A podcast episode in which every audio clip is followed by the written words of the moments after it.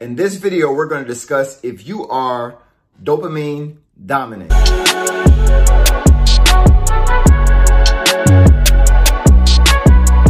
What's going on everybody? It's Coach Reg, aka Mr. Intensity, and I hope you are operating at level 10 because that's how you get shit done. In this video, we're going to be discussing dopamine. And if you are dopamine dominant, because like I said previously in the video before, as you should check out, your neurotransmitters are the astrology for the body.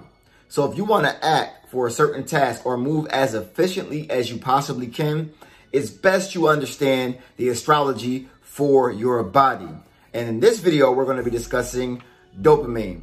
Now, you may ask, what is dopamine? Dopamine is the primary motivating chemical. It can promote ambition, drive, and action by influencing the areas of the brain responsible for conscious movement. So I'm thinking that you want dopamine to work for you. That's what I'm thinking. I'm like, okay, I need dopamine working as efficiently as possible because that's where all my drive and ambition come from. And if I am deficient in dopamine, I probably don't have a lot of drive and motivation.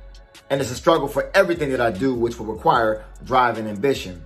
So how do you know if you're dopamine dominant? Well, let's get into some attributes of how you know you're dopamine dominant. If you're dopamine dominant, you're likely strong-willed, fast on your feet, and self-confident. You tend to be highly rational and more comfortable with hard facts and figures than with emotions and feelings. You take pride in achievement, strategic thinking, problem solving, and inventing. You are overly alert, often hyperactive, and may need less sleep than others. You likely get bored with frequent cardio and love explosive workouts and heavy weights. As a result, you're at constant risk of physically and mentally burning out. On the other hand, a deficiency can lead to fatigue, sluggishness, memory loss, or depression. Now, you can boost your dopamine levels by using supplements that contain dopamine, such as amino acids, vitamin B complexes, mucuna, which I have, ginkgo biloba, and eating foods such as nuts, wheat germ, oats, yogurt, almond milk. If this is you, put yes in the comment section below because damn sure this is me. All right, be burning. I'll be fucking myself up all the time. Cause, and when I found this out, I was like, damn, that makes a lot of sense.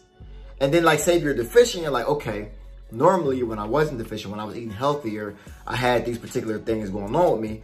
And now that I'm deficient, I have those. Like, you got to put these things together because as you know this stuff, you'll understand what you are, how you function, and basically how to enhance the ones that you're not prevalent in, okay? So and that's what we're gonna get to next because we're gonna be getting to three more other ones that you really need to know about so you can make sure your main neurotransmitters are working efficiently, all right?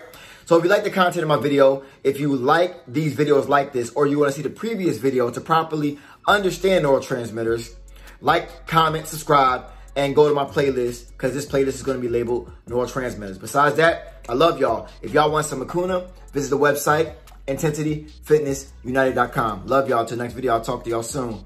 Peace.